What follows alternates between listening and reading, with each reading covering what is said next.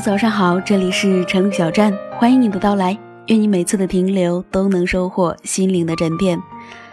我是晨露，在这个难得可以睡懒觉的周末的早晨，让我的声音陪你一起慵懒的起床吧。早安，我的朋友。今天给大家带来的文字是：请别催我结婚，哪怕我已经二十六岁了。作者甘北。催婚到底在催什么？我曾经问过很多人这个问题。当然，有一部分人的确是怀着善意来教导我们走上一条他们眼中的稳妥道路。比如我们的父母，多半是担心我们老来孤身一人、凄苦无依，这才急切的想要单身的子女找到一个伴侣，相守度过变幻多端的一生。但还有很大一部分，说起来令人震惊。他们调侃起你的终身大事来，仅仅是为了找个话题，在饭桌上聊聊天而已。结不结婚跟我是没什么关系，但是大过年的不聊这些聊什么？我的一个远方长辈亲口跟我说道，他曾经不下三次教导我早日成家，我至今仍清晰的记得当时的场景。他坐在长板凳上，围着火炉，一边嗑瓜子，一边跟我妈唠嗑。小北咋还不结婚啦？过两年可就不值钱了。说完，他随手把瓜子壳扔进火堆，又伸手抓了一把花生，顺势转过头跟我讲：“别挑三拣四的了，这几年是你挑别人，过几年可是别人挑你了。”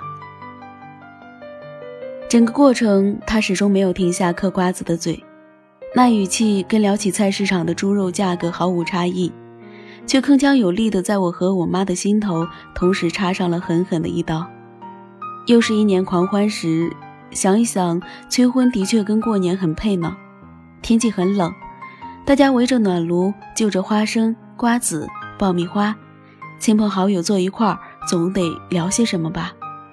你儿子期末考试几分？你孙子吃母乳还是奶粉？你女儿呢？什么？她还没对象啊？那可怎么搞？再不抓紧就嫁不出去了。好一派热闹祥和的场景，所有人都在轻描淡写的给意见，没有人会在意。他们讨论的是关乎他人终身幸福的大事，不负责任的话说起来永远最爽。毕竟对于绝大多数人来讲。能够以过来人的身份来指点别人的人生，机会实在太难得了。可是带来的伤害呢？有些人扛不住压力，找个凑合的人领了证，婚后家庭矛盾重重，懊悔已是来不及；还有一些死顶压力，却死活得不到父母的理解，不敢回家过年过节，不敢给家里打电话。是啊，外出的子女过完年就跑了。扎进北上广深的人群中，又可以自在的单身了。可是我们的父母呢？他们就在那里，一辈子都逃不掉。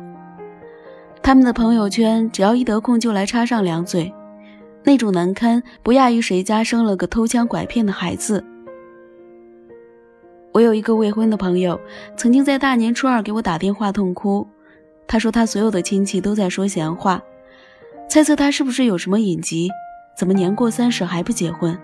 而他的父母，因为不堪他人的议论，在年团饭桌上辱骂他是个丧门星。我实在想象不到，父母是听了多少明里暗里的嘲讽，才会用这三个字形容自己的子女。他做了什么？他仅仅是没有结婚而已。更好笑的是，今天催你结婚的，跟明天你遭遇婚姻不幸时教导你不要离婚的是同一群人。我始终记得，跟我同一个大院里长大的一个女孩，去年提出离婚的想法时，周围的人提出的是什么样的意见？她的丈夫家暴，我亲眼看过她的伤痕，一条手臂上至少有五条被丈夫用皮带抽的发青淤痕。这样的丈夫不离婚留着过年吗？可是同一个院子的阿姨却劝她说：“你想开点吗？你们现在好很多了。我们以前的女人有几个没被老公打过？”他要是打你，你就跑嘛！连理由都是用的同一个，我们以前的女人，有几个没被老公打过？我们以前的女人，有几个没结婚？阿姨，一招鲜吃遍天呢。他们不会在意那个会挨打的人要经历怎样的痛楚，正如他们从不关心一个草率进入婚姻的人会遭遇怎样的人生。在他们眼里，再怎么精彩的人生，没有一张结婚证加持就称不上完整。哪怕你是朴槿惠，也总有人等着你下台，再说上一句：“看吧，多可怜。”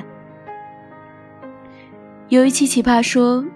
蔡康永谈到同性恋艺人向他请教要不要出柜，他说：“尽管很希望有人能陪他，我还是很担心，因为他们没有经历过我经历的事情，所以我没有把握，当他们遇到那些困难的时候，能像我一样挺得住。”催婚的人不会明白，往后漫长的生活只他一个人来领教。是的，他不年轻了，马上就要错过最佳生育年龄了。你着急替他张罗婚事，恨不得找四五个、六七个候选人。可是日后他被欺负了，日子过得不好，谁来替他出头？当然，有人会说，结不结婚在他。我一句话，难道还左右得了？是的，左右得了。就像小时候上考场一样，明明没有做好检查，看到周围的人一个个交卷，心里也会慌张起来。因为在这个世界上，不是每一个人都拥有坚定的毅力来顺从自己的内心。真的，不要让自己的一句话成为压垮骆驼的最后一根稻草。阿姨，实在无聊就嗑多点瓜子吧，嘎嘣嘎嘣脆。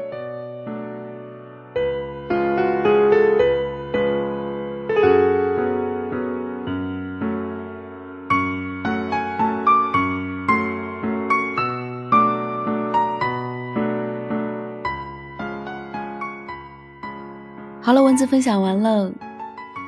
今天已经是正月初九了，很多朋友都已经在返回工作岗位上的路途当中了吧？经过这个假期，适龄的你有没有被催婚呢？反正我被催了，可能也不能用“催”这个字吧。亲朋好友他们善意的关心一下，有没有男朋友啊？打算什么时候订婚呀？我的回答永远是没有。可是回答的多了，就会产生一种错觉，一种自己犯了很大错误的错觉。其实，像我们这些单身青年们，怎么可能不想找一个心灵的依偎呢？我很感谢亲朋好友的关心，但是我真的想说，你们不要再问了。缘分未到，问了再多也白搭；缘分来了，挡也挡不了的。好了，今天的节目到这里就要结束了，感谢您的关注和收听。如果你喜欢我的节目，可以在微信搜索“晨露小站”。在接下来的每个早晨，我都会用语音和你说早安。我们下期节目再见。